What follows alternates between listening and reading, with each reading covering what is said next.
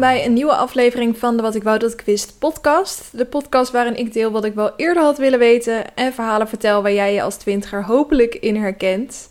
De aflevering van deze week heet Je bent goed zoals je bent. En eigenlijk is die bedoeld voor alle mensen die wel eens de druk ervaren om een betere versie of een andere versie van zichzelf te worden.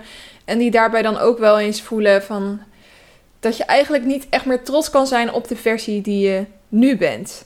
En uh, het leek me goed om daar het eens over te hebben. Ook aangezien we nu allemaal wel weer misschien ook lichamelijk bezig zijn om een betere of andere versie van jezelf te worden uh, met het bikini seizoen in aantocht. Dus ook goed om uh, dit onderwerp eens te behandelen, leek mij. Dus dat hoor je verderop in de aflevering.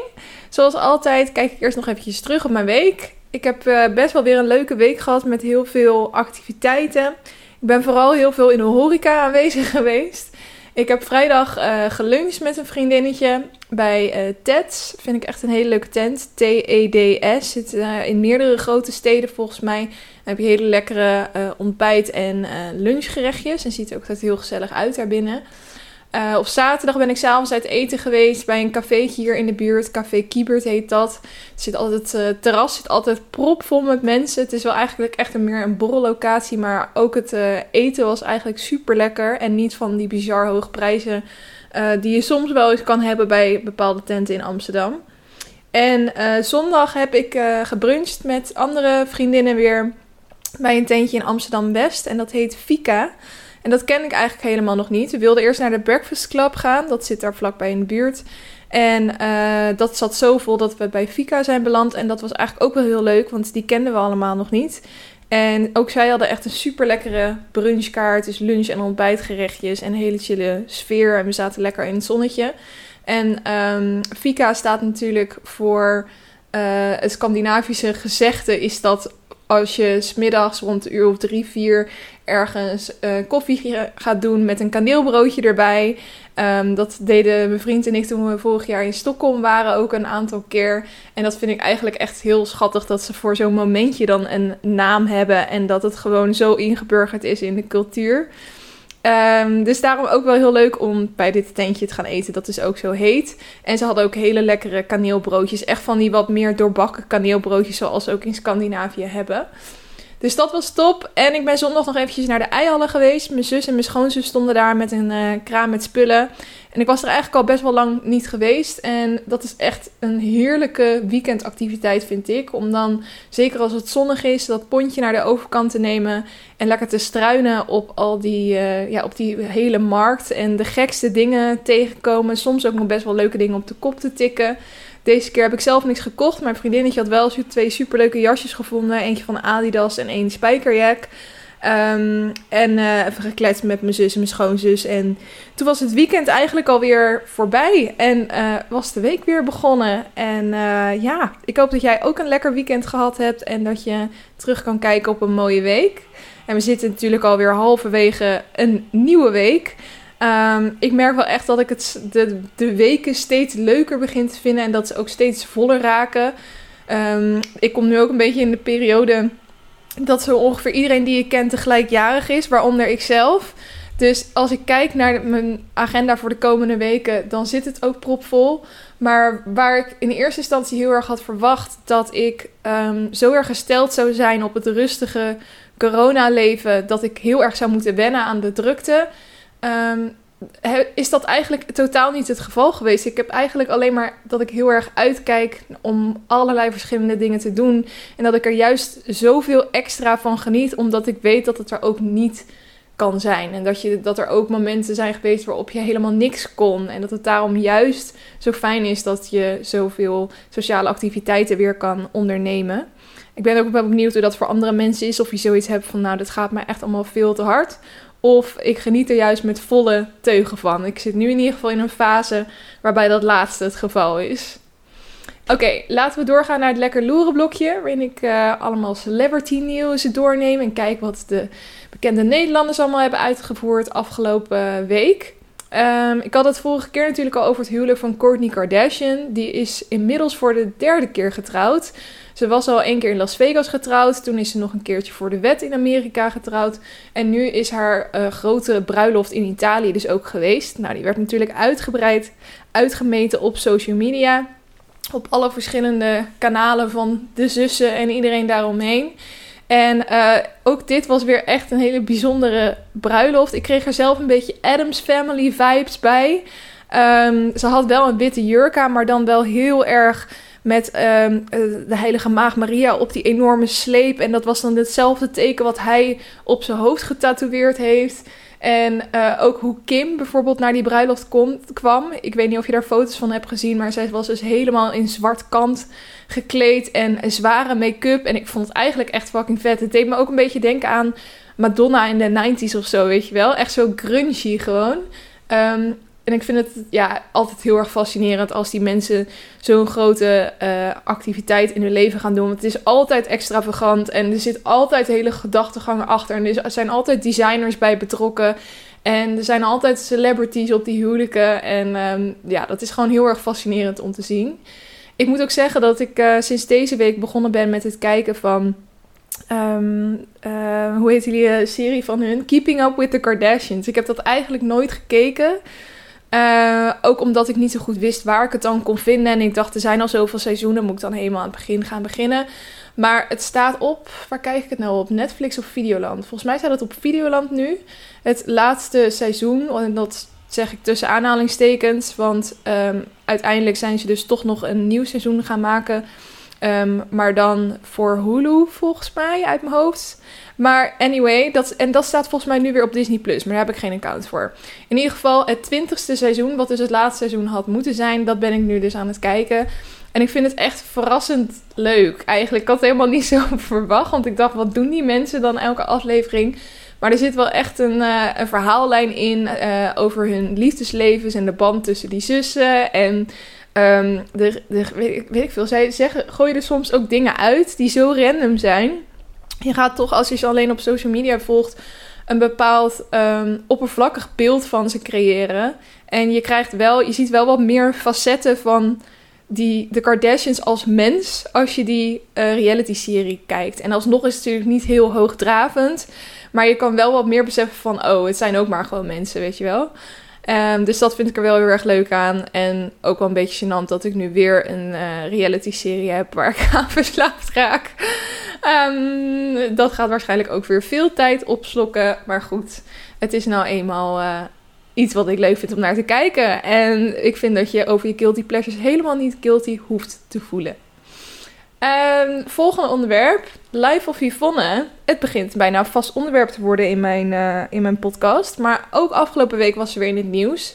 Want um, ze is een beetje in de val gelokt. Er waren, was namelijk een journalist van B N R. En die wilde kijken in hoeverre uh, Life of Yvonne journalistiek juist handelt. Dus wat hadden ze nou gedaan? Ze hadden een, een video gemaakt waarop het lijkt alsof... Um, Die B N R-presentatrice, Talita Mus heet zij, uh, waarop het leek alsof zij uh, coke aan het snuiven was van een sleutel. En het was een beetje van achter uh, gefilmd, je zag het niet super duidelijk, maar uh, ja, het leek er gewoon wel op alsof ze dat aan het doen was. Die video hebben ze met een nep-account naar Yvonne uh, toegestuurd en hebben eigenlijk gekeken van ja, neemt zij dat dan één op één over? En uiteindelijk heeft uh, Yvonne die video dus um, op... In, heeft ze een video over die video gemaakt. Dus een YouTube-video waarin ze dan die video laat zien. En er natuurlijk haar eigen mening over spuit. En dat heeft ze dan in um, die betaalde omgeving die zij heeft geplaatst. Dus niet openbaar op haar Instagram, maar achter een betaalmuur. En um, ja, wat er eigenlijk wordt gezegd is van zij heeft dus niet... Zij handelt journalistiek helemaal niet goed, want ze heeft het gewoon zomaar overgenomen. En ze moet beter checken of iets uh, waar is, ja of nee. En um, nou ja, daardoor heeft zij dus uh, Yvonne ook zelf voor op gereageerd. En zij zegt, ja, ik ben gewoon een uh, juice kanaal. Dus op het moment dat ik iets heel erg aannemelijk vind... dan ga ik het delen. En ze had ook erbij gezegd in die video van, hè, we zien niet zeker of het, of het haar ook echt is. En uh, we kunnen het nooit met honderd procent zeker weten, maar het lijkt er wel op dat dit gebeurt. Dus ze heeft het ook nooit als een feit gebracht, maar ze heeft het gebracht als iets wat aannemelijk is. Maar waar dan wel weer op wordt gereageerd met, ja, um, als je op het moment dat je zoiets deelt, dan uh, ja, zeg je eigenlijk al iets over die persoon. Dus je kan iemands carrière al bijvoorbeeld beschadigen, terwijl hetgene wat jij denkt dat aan de hand is, misschien niet eens aan de hand is. Nou, wel een hele interessante discussie die nu gaande is. Ik volg het eigenlijk van, vanaf beide perspectieven een beetje. Um, die Talita die heeft dus ook bij verschillende um, uh, media aan tafel gezeten om over dit experiment te vertellen. En um, nou ja, waar ook nog wel een beetje mensen opmerking bij maken is van, nou, dat hele uh, hoor- en wederhoorverhaal. Yvonne had namelijk naar Talita gestuurd van, joh, ik heb deze video binnengekregen, ben jij dit? Toen had Talita gezegd, huh, nee, ben ik helemaal niet. En toen was er nog een kleine conversatie verder gaande. Toen had Yvonne haar proberen te bellen volgens mij en toen uh, had Talita Yvonne geblokkeerd. Dus daarover wordt dan ook gezegd, ja, dan had je, er is geprobeerd hoor en wederhoor te plegen, maar eigenlijk heb jij het op een gegeven moment, Talita, zelf afgekapt. Dus in hoeverre mag je dan nog wat vinden van wat er dan uiteindelijk is gebeurd? Nou ja, heel verhaal, maar um, ja, Yvonne zegt eigenlijk van, ik vind het gewoon een beetje raar dat, dat er zo op deze manier wordt gekeken naar een nieuwskanaal, want een nieuwskanaal is gewoon niet hetzelfde als journalistiek. En um, nou, hier heb ik natuurlijk al een hele aflevering over gemaakt. Heel erg interessant wat hier nou verder mee gaat gebeuren en wat de toekomst van nieuwskanalen is. Want je merkt hiermee wel dat er uh, heel veel verwarring over is wat nou de regels van een nieuwskanaal zouden moeten zijn. Uh, en zeker in deze tijd waarin ze steeds meer invloed beginnen te krijgen. Um, dus ja, we gaan zien hoe dat zich verder ontwikkelt. Ik vond het in ieder geval wel grappig om dit van beide kanten te volgen. En de manier waarop Yvonne dan ook weer zo laconiek en cynisch over die Talita kan praten. Ik weet niet of je haar volgt op Instagram, maar dat, uh, daar moest ik stiekem ook wel een beetje om, uh, om lachen af en toe.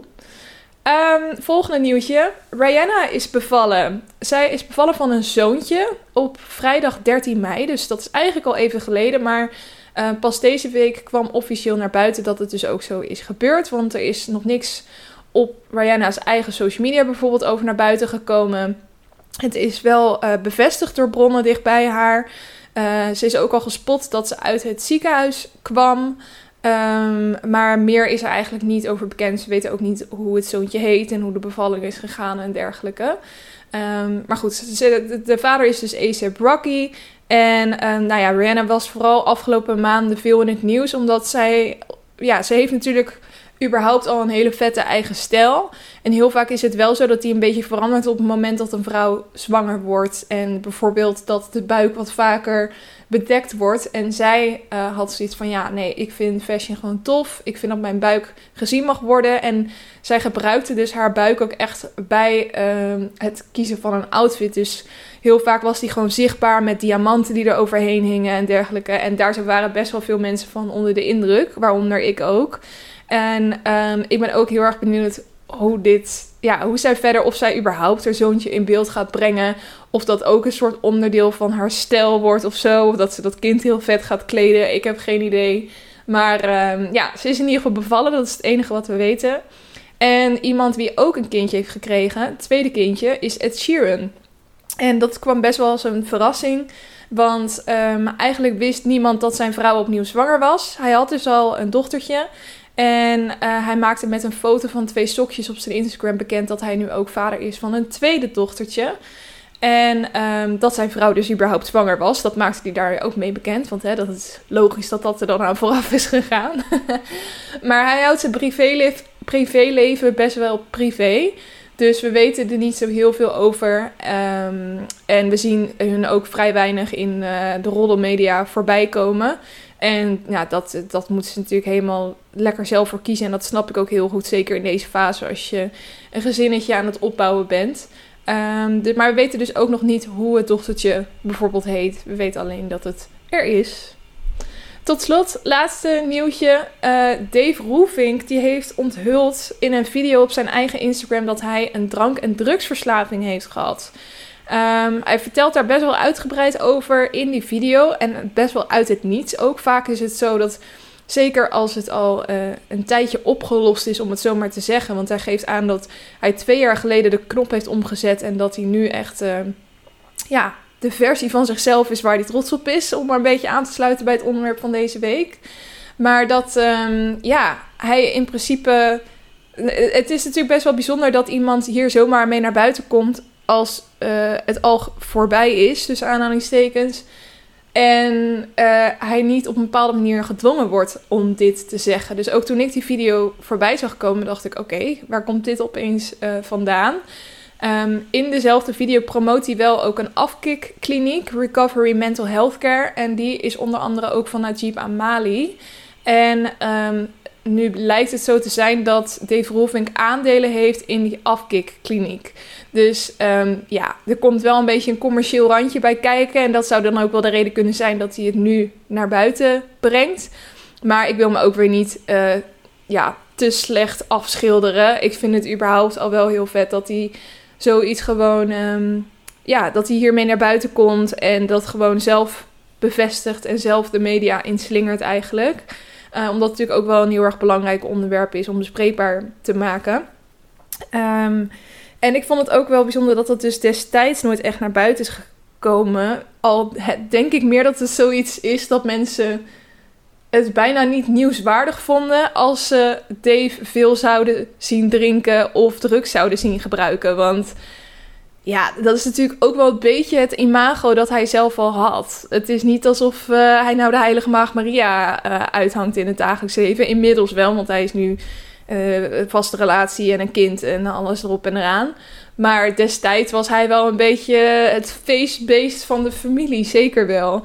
Dus, maar ja, dat kan natuurlijk ook doorslaan op een bepaalde manier. En juist omdat mensen het misschien van je gewend zijn of van je verwachten... Um, komt het ook minder snel aan het licht en word je ook minder snel door het, voor het blok gezet door eventuele vrienden of familie. Dat zou natuurlijk ook op een negatieve manier er weer aan meegeholpen kunnen hebben. Dus uh, nou, in ieder geval, hij zei van dat, dat is twee jaar geleden dat ik die knop heb omgezet en ik heb heel hard aan mezelf gewerkt. Uh, en ik wil dus heel graag initiatieven steunen die andere mensen daar ook bij helpen, waaronder dus die afkikkliniek. Dus um, dat was het Dave Roefink nieuwtje en daarmee ook het lekker loeren blokje. Dan gaan we door naar het lekker leven blokje waarin ik allerlei tips geef om jouw leven leuker en lekkerder te maken. Ik heb uh, een hele hoop kijktips en ik sluit af met een luistertip. De eerste kijktip die ik wil geven is de documentaire Our Father op Netflix. En die gaat over een nieuwsverhaal wat je misschien nog wel kan herinneren. Over een man die, um, verti- die werkt bij een fertiliteitskliniek. Dus hij helpt vrouwen zwanger te worden. In Amerika is dit. En um, dat doet hij uh, al jaren, nou wat zullen we zeggen, dertig, veertig, vijftig jaar.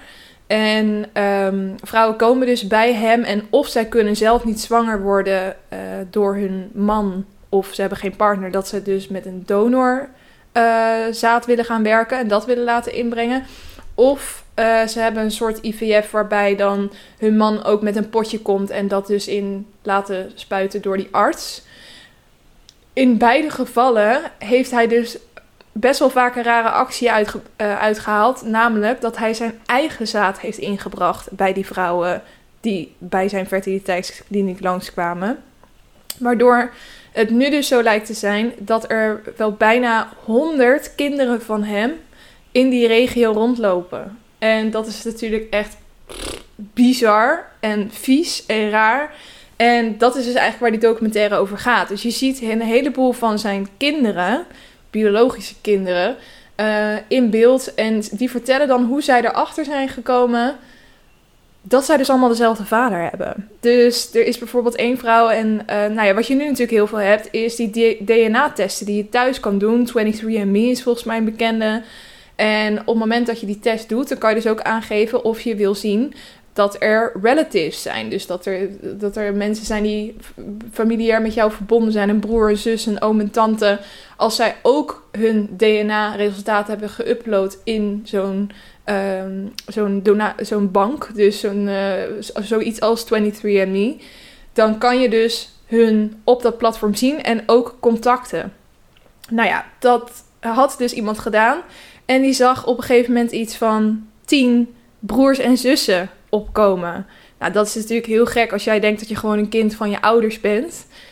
Um, want hoe zit dat dan precies? En uh, nou ja, uiteindelijk ga je dan met je ouders praten van uh, hoe, hoe ben ik uiteindelijk ter wereld gekomen? Nou, we zijn naar die kliniek geweest met dokter Klein, die heeft ons geholpen. En um, dan lijkt het er dus wel heel erg op dat, ja, dat toch je broers en zussen zijn, omdat zij een, een vergelijkbaar verhaal hebben. Nou, meer zal ik er niet over vertellen, want dat wordt allemaal duidelijk uit uh, de documentaire. Maar ik wil hem je echt aanraden om te kijken, want ik vond het een insane verhaal. Zelfs al kende ik het verhaal al een beetje. Um, misschien ken je het ook wel trouwens van niet eens van dokter Klein, maar er zijn dus heel veel. Echt fucking raar, maar er zijn heel veel uh, van dit soort dokters die uh, dus hetzelfde hebben uitgehaald bij hun patiënten. Dus misschien ken je het verhaal al. Maar om echt het verhaal te horen van de mensen die dit is overkomen, dus van de kinderen die hieruit zijn, uit voort zijn gekomen, is echt heel bizar. Dus uh, die wil ik je sowieso tippen. Our Father op Netflix. De serie Heartstopper vond ik ook ontzettend leuk en schattig. Um, staat er al wel een, een paar weken op inmiddels, maar het gaat over een jongen die gay is en die, um, het is een Engelse of een Britse serie en hij um, um, zit op de middelbare school en hij heeft een vriendje, maar dat vriendje wil eigenlijk niet toegeven aan de rest, die wil niet uit de kast komen, dus die houdt die relatie een beetje geheim uh, en dat vindt de, de hoofdpersoon dus best wel moeilijk. Nou, dat gaat op een gegeven moment uit, maar dan komt die um, elke dag of elke week, hij krijgt in ieder geval een nieuwe les, waarbij hij dus naast iemand komt te zitten, een andere jongen uit een jaar hoger dan hem. En daar ontwikkelt hij best wel een crush op, maar hij heeft een beetje het idee dat hij hetero is. En uh, surprise, surprise, hij blijkt dus niet hetero te zijn. En daar komt die jongen dan ook pas net bij zichzelf achter. Dus dat levert natuurlijk ook wel, ja, struggles op, want uh, als je eigen seksualiteit moet leren kennen en tegelijkertijd Uh, heb je iemand waar je een crush op hebt en hoe wil je, wil je dan al gelijk uit de kast komen? Nou, daar gaat het dus allemaal over. Uh, maar ik vind het echt een enorm schattige, leuke serie om naar te kijken. En um, ik vind het gewoon heel erg fijn dat dit soort series er nu ook zijn. Want het is, uh, de serie, dit, het is eigenlijk het typische high school lover drama verhaal. Um, wat er altijd al was in andere series. Maar dan was het altijd een meisje en een jongen. En dat het nu een keer een jongen en een jongen is. Ik denk dat dat heel goed is. Dat dat in ieder geval bestaat. En ik vond het ook een onwijs leuke serie om naar te kijken. Dus Heartstopper heet die. Uh, die wilde ik ook nog even tippen. En dan nog iets op YouTube. Een kijktip. Dat is namelijk het YouTube kanaal van Stephanie uh, Lang. Denk ik dat je het uitspreekt. Lange zouden wij in het Nederlands zeggen. Ik zal het ook weer eventjes linken in de beschrijving van, uh, van deze aflevering. Maar um, wat zij doet is, zij maakt video's waarbij ze foto's laat zien van bekende uh, influencers, um, Instagram personalities met echt miljoenen volgers of um, uh, gewoon überhaupt celebrities. Kim Kardashian zal ze bijvoorbeeld ook vast wel een keer een video over gemaakt hebben. En wat ze dan doet is dat ze de foto's die wij kennen van die mensen, dus die, die mensen zelf op Instagram geüpload hebben bijvoorbeeld, of die wij in de media voorbij zien komen, uh, die legt ze naast um, beelden van hun lichaam en hun gezicht, hun gezichtsstructuur bijvoorbeeld, de, de, de, de structuur van hun huid, um, die eigenlijk op wat minder geposeerde momenten zijn genomen. Dus die bijvoorbeeld door paparazzi zijn genomen. Op momenten dat ze niet hun buik inhielden. Of dat ze niet de perfecte pose naar het licht aannamen. Of dat uh, die nog niet bewerkt zijn door hun eigen team op Instagram te zetten. Uh, et cetera, et cetera. Dus het de- doet me deels een beetje denken aan van die tijdschriften van vroeger. Waarin je dan zag van, oh my god, she's fat. Look at her pictures. Weet je wel, dat stond dan op de voorkant van een story-achtig tijdschrift. Um, Maar dan behandelt het, zij het op een totaal andere manier. Dus als je de thumbnail van haar video ziet, dan denk je misschien gelijk, oh interessant, want het zijn lelijke foto's van die en die en die. Maar de dingen die, ze, die zij erbij vertelt zijn zo ontzettend raak. Want wat zij eigenlijk elke keer zegt is, um, weet je, de, dit zijn mensen die hebben er gewoon een complete studie van gemaakt hoe zij op de allerbeste manier op een foto kunnen staan. Maar op het moment dat jij gaat denken dat zij er altijd zo uitzien, gaat het mis. Want het zijn alsnog gewoon mensen zoals jij en ik. En zoals je dus op deze paparazzi-foto ziet, op het moment dat ze niet poseert, op het moment dat ze niet bezig is met hoe het licht op haar lichaam valt en ze gewoon lekker aan het genieten is van het leven, dan zie je dus dat ze helemaal niet zo'n enorm slanke taille heeft zoals het lijkt op haar Instagram-foto's bijvoorbeeld. Maar dat ze gewoon een lichaam heeft waar haar organen wel gewoon in passen. Want in principe is niemand zo smal omdat je organen simpelweg een plekje moet hebben. Nou, zo behandelt ze dus eigenlijk al die verschillende lichamen. En um, ik altijd als ik een video van haar heb gekeken, dan ga ik er met een fijner gevoel uit, zeg maar. Omdat ik, um, ja, je, je kan je toch soms best wel blind staren op wat je allemaal voorbij ziet komen qua lichamen en qua schoonheid uh, op social media. En je gaat al snel denken, ook al weet je misschien van binnen, dit is niet hoe ze er echt uitzien. Omdat je um, hoe ze er echt uitzien in, in, op andere momenten, op niet geposeerde momenten in hun leven. Omdat je die beelden nauwelijks ziet, ga je toch automatisch een bepaald beeld in je hoofd ontwikkelen van die persoon die eigenlijk best wel ver van de werkelijkheid afstaat. Dus dit soort video's helpen mij altijd weer om eventjes met beide benen op de grond gezet te worden en te beseffen, weet je, we zijn allemaal gewoon maar mensen en uh, sommige mensen zijn nou eenmaal iets beter in um, uh, poseren en die hebben daar zo echt hun hele leven om laten draaien. Die staan elke dag in de sportschool, die eten alleen maar op deze manier en zelfs dan zie je nog dat, nou, et cetera, et cetera. Maar ga dus een keer een video van haar kijken. Ik denk dat het ook heel goed aansluit op het onderwerp van uh, de aflevering van deze week. En dan ben ik heel erg benieuwd wat je ervan, uh, ervan vindt. En dan tot slot wilde ik nog een luistertip geven, namelijk de podcast van Emma Chamberlain. Mocht jij niet kennen, zij is best wel een grote uh, YouTuber op dit moment. En de afgelopen jaren überhaupt. En zij heeft dus ook een podcast genaamd Anything Goes. En die had ik eigenlijk nog niet zo heel vaak geluisterd. Ik denk één keertje en toen kwam ik er niet helemaal in. Het is een beetje vergelijkbaar met mijn podcast. Want het is een solo podcast waarin zij gewoon uh, praat over de leven. Over de dingen die ze denkt. Die dingen die haar opvallen. Um, en ze heeft nu drie afleveringen geüpload. Uh, over de veranderingen die zij opmerkt om zich heen, op verschillende gebieden. Dus het is een soort three-part series. Uh, en in de eerste aflevering heeft ze het over de verandering die ze opmerkt in de wereld van social media. Uh, daarna een aflevering over veranderingen in celebrity culture. En als derde veranderingen in trends. En ze, ja, ze zegt dingen waarvan ik denk, nou, dat ik daar zelf gewoon nog nooit over nagedacht heb. Want het is zo waar. Um, en dat heeft mij gewoon best wel aan het denken gezet eigenlijk. Dus wat ze bijvoorbeeld zegt over social media is dat er inmiddels zo ontzettend veel influencers zijn. Um, dat, ja, waar gaat dat naartoe? Is het dan op een gegeven moment zo dat iedereen een klein beetje influencer is? Of dat we mensen pas influencer als, als influencer gaan beschouwen als ze meer dan tien miljoen volgers hebben bijvoorbeeld? Over celebrity culture zei ze dat de hele magie rondom celebrities een beetje vervaagd is, omdat ze nu zo grijpbaar zijn geworden voor ons. Uh, ook mede door social media en doordat er gewoon meer berichtgeving online is überhaupt over wat ze doen, wat ze leuk vinden, waar ze van houden, waardoor ze niet meer zo ver van ons afstaan. Um, wat dus die magie een beetje weghaalt. En over trends zei ze dat ze nu merkt dat trends zo ontzettend snel gaan, dat iets wat Uh, twee weken geleden super populair was, dat kan over een maand alweer uit zijn. Dat ze zich ook afvraagt waar dat dan naartoe gaat. Dus op het moment dat er trends zijn, um, het, het, kan je het überhaupt nog wel trends noemen? Want als we bijvoorbeeld terugkijken naar de negentiger jaren of de tachtiger jaren of de zeventigers, dan kunnen we precies zeggen wat voor kledingstijl er op dat moment populair was. En we hebben nu ook negentiger jaren feestjes. En dan weet je precies een beetje wat, je dan, wat er dan bedoeld wordt maar met wat je aantrekt. Maar wat gaan mensen zeggen over de twintig twintiger jaren? Weet je, wat, voor, wat wordt de trend? Want naar haar idee zijn er dus zoveel trends dat er niet één algemene trend op te merken is om uiteindelijk naar terug te refereren. Dat het niet zo substantieel iets is, zeg maar.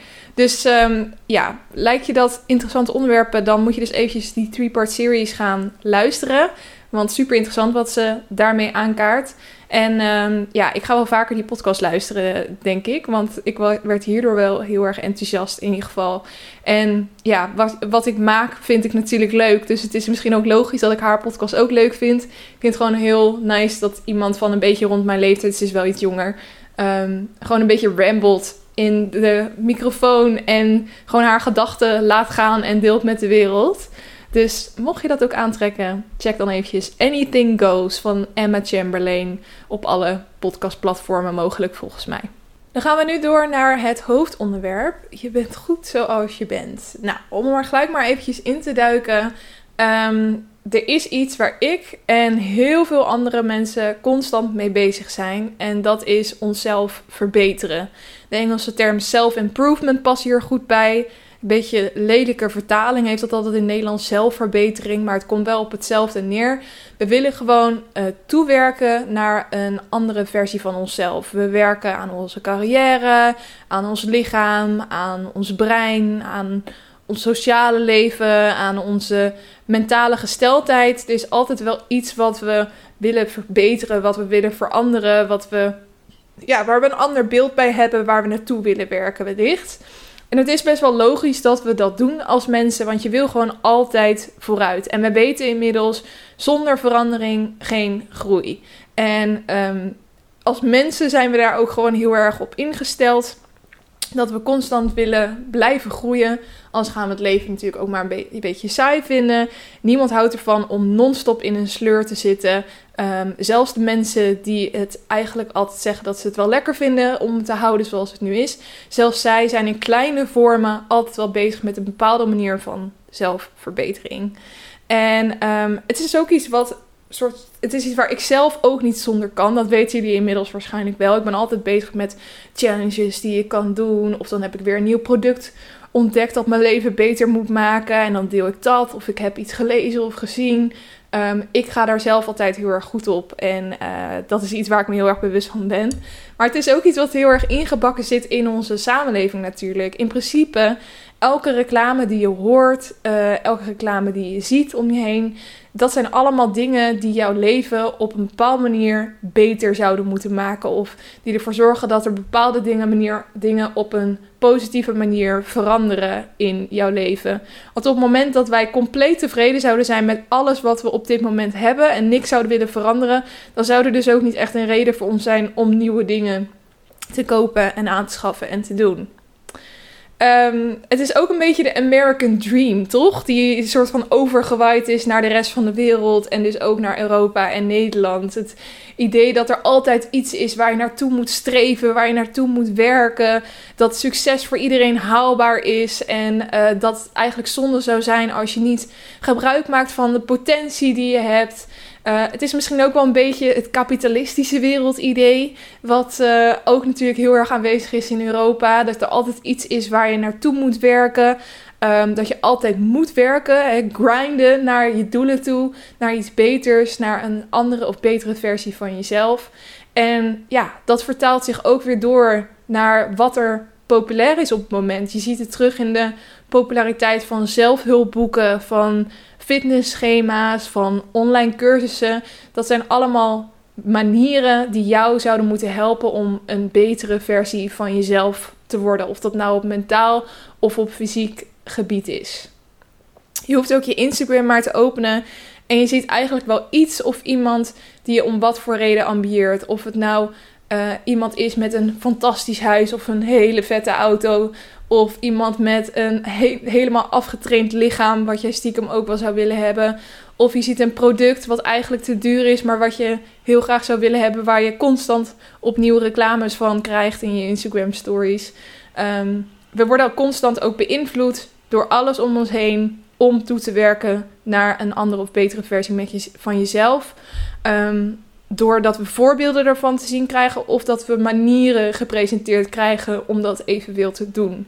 Dus we worden er ook constant mee doodgegooid, om bijna zo te zeggen. Waardoor je ook op die manier een beetje gaat denken natuurlijk van, oh, ik moet misschien ook wel toewerken naar een andere of betere versie van mezelf.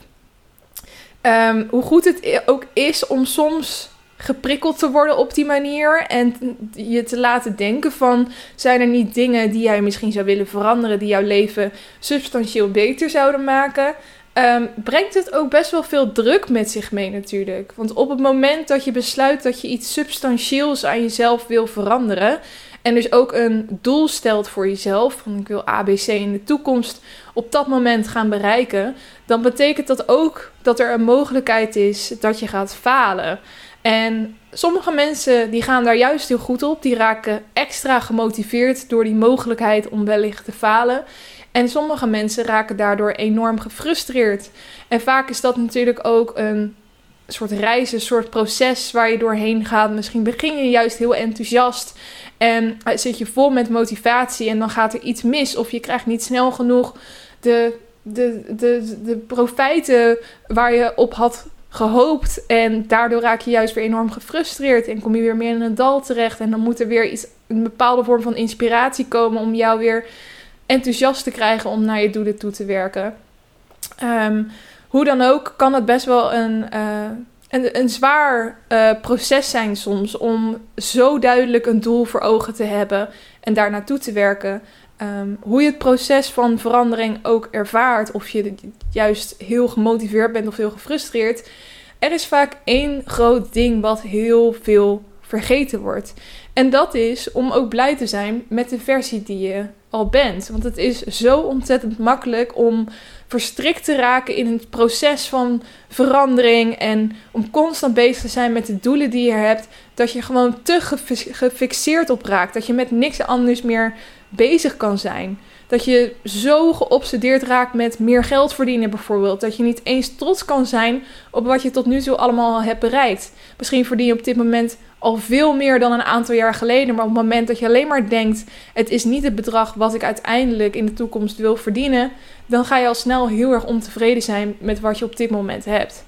Misschien raak je zo geobsedeerd met werken naar een strakker lichaam, dat je niet eens trots kan zijn op het lichaam wat je nu hebt. Terwijl het ontzettend veel voor je doet en misschien al heel anders uitziet als in het verleden.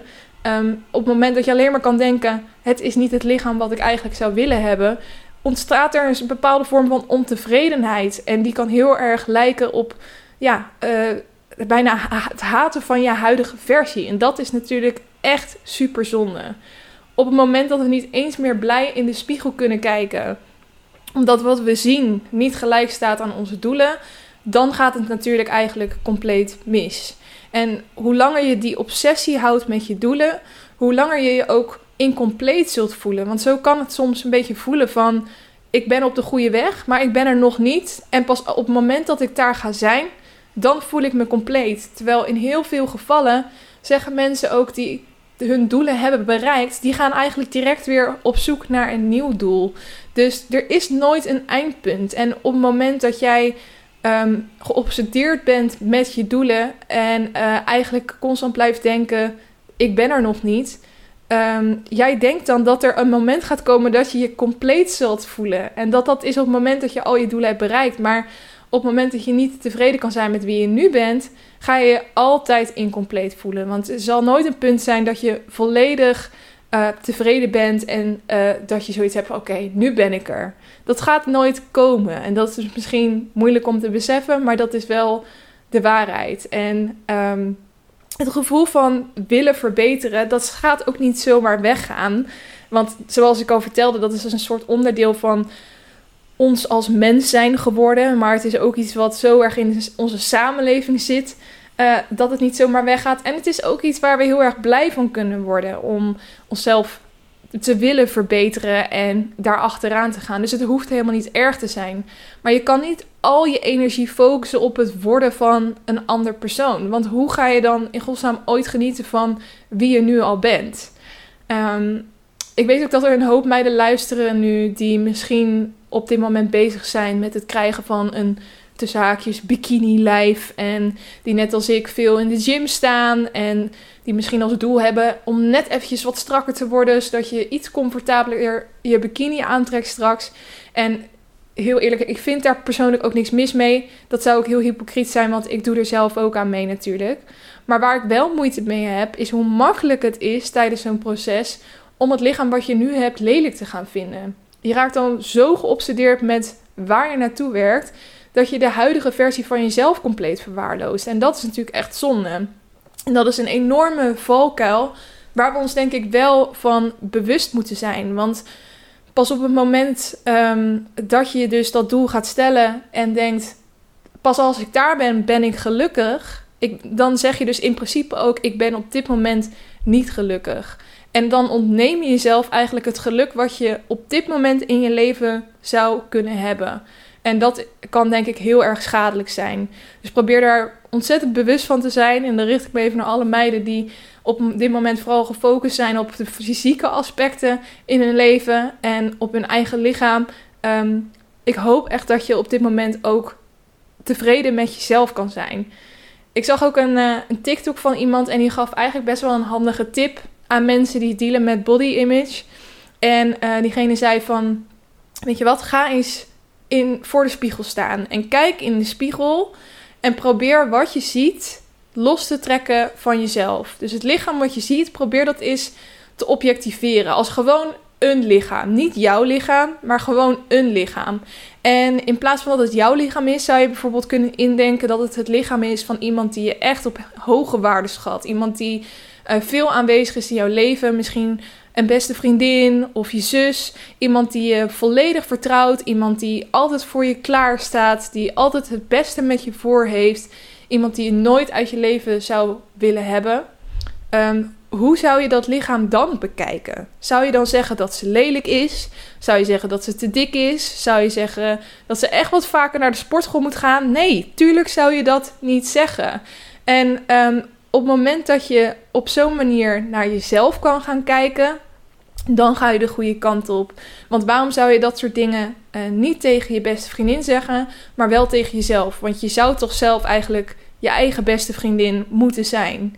Ik um, heb er zelf ook altijd best wel veel moeite mee als mensen van wie ik heel veel hou uh, een gesprek hebben in mijn omgeving. Of, uh, dat ze, en dat ze daarin dan uiten dat ze op een bepaalde manier ontevreden over zichzelf zijn. Dat ze vinden dat ze iets aan zichzelf moeten veranderen. En zeker wanneer dat op het lichamelijke aankomt, um, dan merk ik aan mezelf dat ik er heel veel moeite mee heb om dat aan te horen. Want voor mij zijn zij niet meer of minder waard als ze die dingen aan zichzelf zouden veranderen. Want voor mij zijn ze gewoon al perfect zoals ze zijn. En ik vind het dan lastig om iets te zeggen, want het is ook een hele persoonlijke reis natuurlijk. En um, we willen natuurlijk ook eigenlijk het altijd alleen voor onszelf doen en niet voor anderen. Dus op het moment dat diegene het puur en alleen voor zichzelf doet, perfect. Maar uh, het kan natuurlijk ook zo zijn dat diegene denkt dat hun omgeving pas trots op hen is of hun pas leuke personen vindt op het moment dat zij een bepaald doel hebben gehaald. Of het nou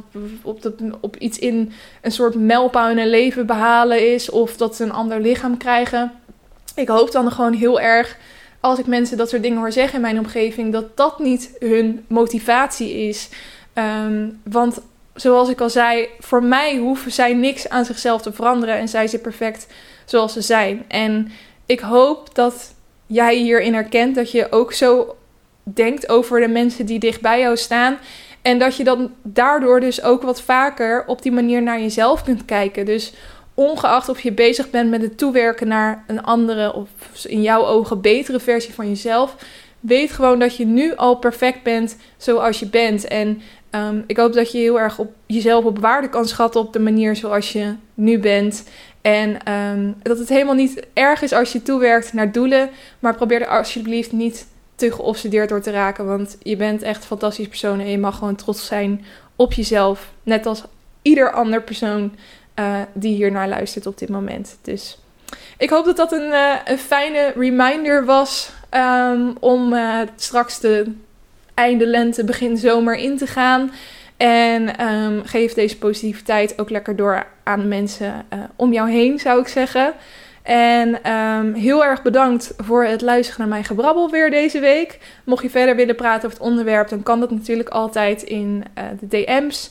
Uh, van mijn Instagram-account. Wat ik wou dat ik wist podcast heet ik daar. En um, ja, ik wens je een hele fijne week toe verder. En hopelijk ben je er volgende week ook weer gezellig bij. Dus tot dan. Doei doei.